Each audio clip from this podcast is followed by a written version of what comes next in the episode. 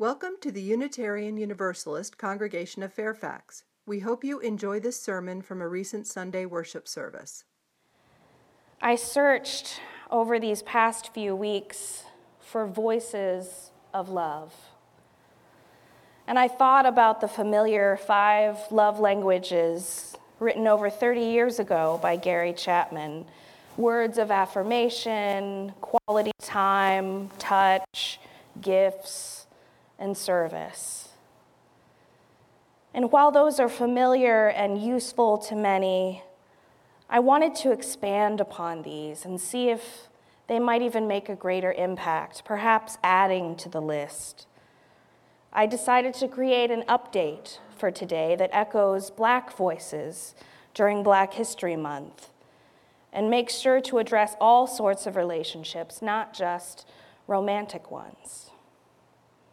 James Baldwin wrote that the role of the artist is exactly the same as the role of the lover. If I love you, I have to make you conscious of the things you do not see. So I intend to play that role of the artist and a lover today. May we become conscious of the things we do not see. So I've created five more languages of love inspired by black poets and author, authors. They are as follows, and I promise I will expand on each. The first is presence, care, covenant, justice, and redemption. Presence, number one, we heard so eloquently from the poem by Adrienne Maree Brown that love is in being present to this very moment and making a commitment to being love. She says, I breathe in, noticing the gift I uh, too often take for granted, not knowing how many breaths I have left, but I want to spend them being love. We mustn't take for granted the gift of breath and presence. It can be a priceless gift to another human being, something that cannot be bought, something that cannot just be conjured. Deep listening, deep, deep listening takes commitment and love. Number two, care. Bell Hooks writes in her prolific book, All About Love. To truly love, we must learn to mix various ingredients care, affection, recognition, respect, commitment, and trust, as well as honest and open communication. What a beautiful mix, so well rounded. Care affection, trust, commitment. And care seems to be the first, but actually the essence of all the ingredients. So, what does care mean? How can that manifest? A friend of mine who does harm reduction work was telling a story of a man who was outside her job smoking a cigarette. My friend was very late to an appointment, but could see that the man was deep in thought. My friend stopped and said, Hey man, how you doing? And the man looked up and said, Thanks, I'm here. My friend laughed a little and said, Well, that's something. I hope you have a good day, and went on inside. A few weeks later, the same man stopped her on her way into work, and she thought he might need a light for his cigarette, but it was already lit. You know, the other week when you stopped and said hello to me, he asked? I was ready to end my life that day. And if you hadn't said hello, I don't know if you might be seeing me today. Even the smallest, hey man, how you doing? Can be an act of care, an act of love. It doesn't have to take the form of a place to stay or a bowl of soup or a hug. It could just be your own voice, your own smile. Our hypothermia prevention project is a harm reduction project. We cannot provide sustainable solutions, but we can provide some reduction to the harm of the environment to these souls who need shelter in this frigid days. Charles Hawthorne of the San Francisco AIDS Foundation talks about harm reduction as an expression of love and empathy for all especially those who use drugs, who have sex, who engage in sex work, or do other things that can result in harm. He says that means that all of us, at different points in time, practice harm reduction as a way to take care of ourselves and the people we love and care about. Care, affection, recognition, respect, commitment and trust, as well as open and honest communication. Number three was covenant.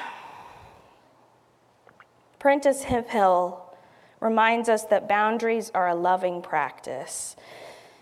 Prentis writes that boundaries are the distance at which I can love you and me simultaneously if I cannot love myself at the same time and the same level that I love you, there's an imbalance that will not sustain. Put another way, Reverend Angel Kyodo Williams talks about love as space. It is developing our own capacity for spaciousness within ourselves to allow others to be as they are. That is love.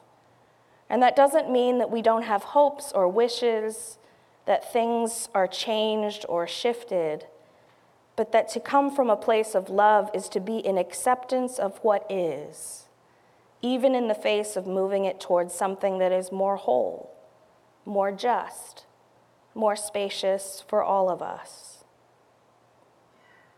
Some of you will be participating in small groups where you will build covenants with one another as a group. You will decide on how you want to be together, and you will create and hold space for one another.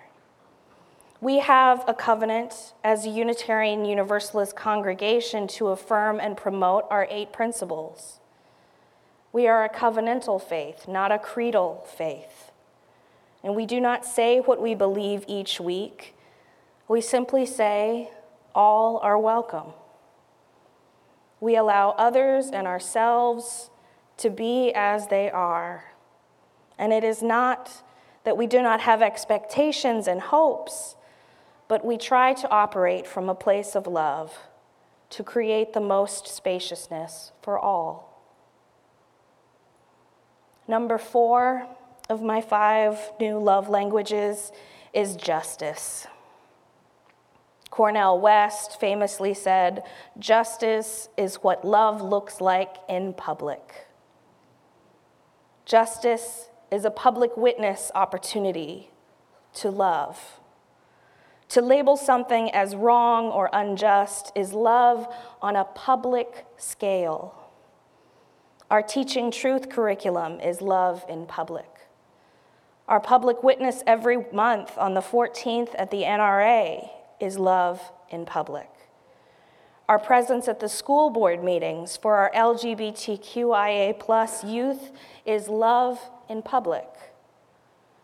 And we know that love ultimately wins.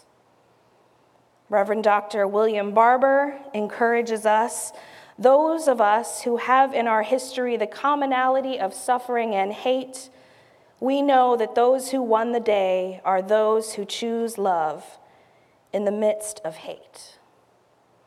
And he expands upon that love, sharing that it is not naive, love is not foolish. Love chooses to challenge lies, to believe that hate does not have the final word, and stand nonviolently against the forces and systems of hate and destruction. And Reverend Angel Kyodo Williams reminds us as well that love and justice are not two. Without interchange, there can be no outer change. Without collective change, no change matters. So that love expanding out is some of the most important there is. The final language that I identified as I searched and searched for black and brown voices of love is redemption, redemptive love, love that can save your life. Because in Unitarian Universalism, we believe in life before death. James Baldwin wrote that love takes off the masks that we fear we cannot live without and know we cannot live within.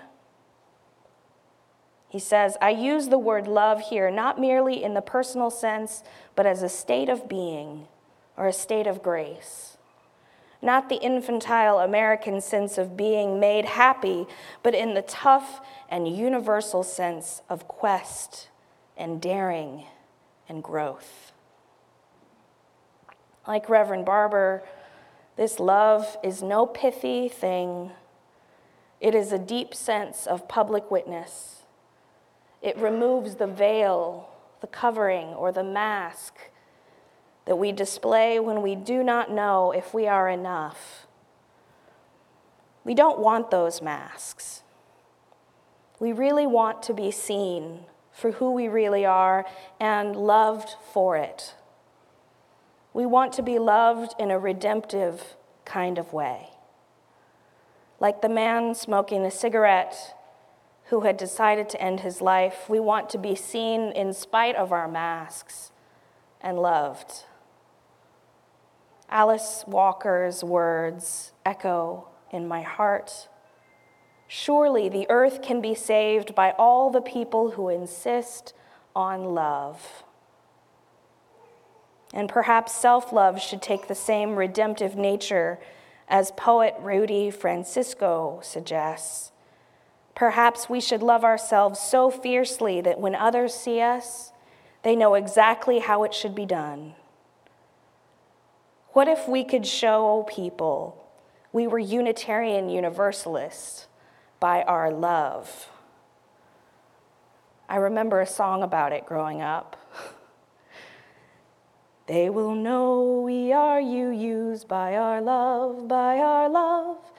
They will know we are UUs by our love. Just a little adaptation. Walter Mosley inspires finally with his poetic phrasing. We are not trapped or locked up in these bones. No, no, we are free to change. And love changes us. And if we can love one another, we can break open the sky. Let us break open the sky with love. May it not be taken for granted. May it be infused with care, affection, recognition, respect, commitment, and trust, as well as honest and open communication. May we hold each other in loving covenant with loving boundaries. May it be professed in public, demonstrated, witnessed, and enacted as justice. And may it be a redemptive practice for all. Blessed be. May it be so. And amen. Thank you for listening to this sermon from the Unitarian Universalist Congregation of Fairfax. To find more sermon podcasts, go to uucf.org slash worship hyphen services and scroll down to sermon podcast.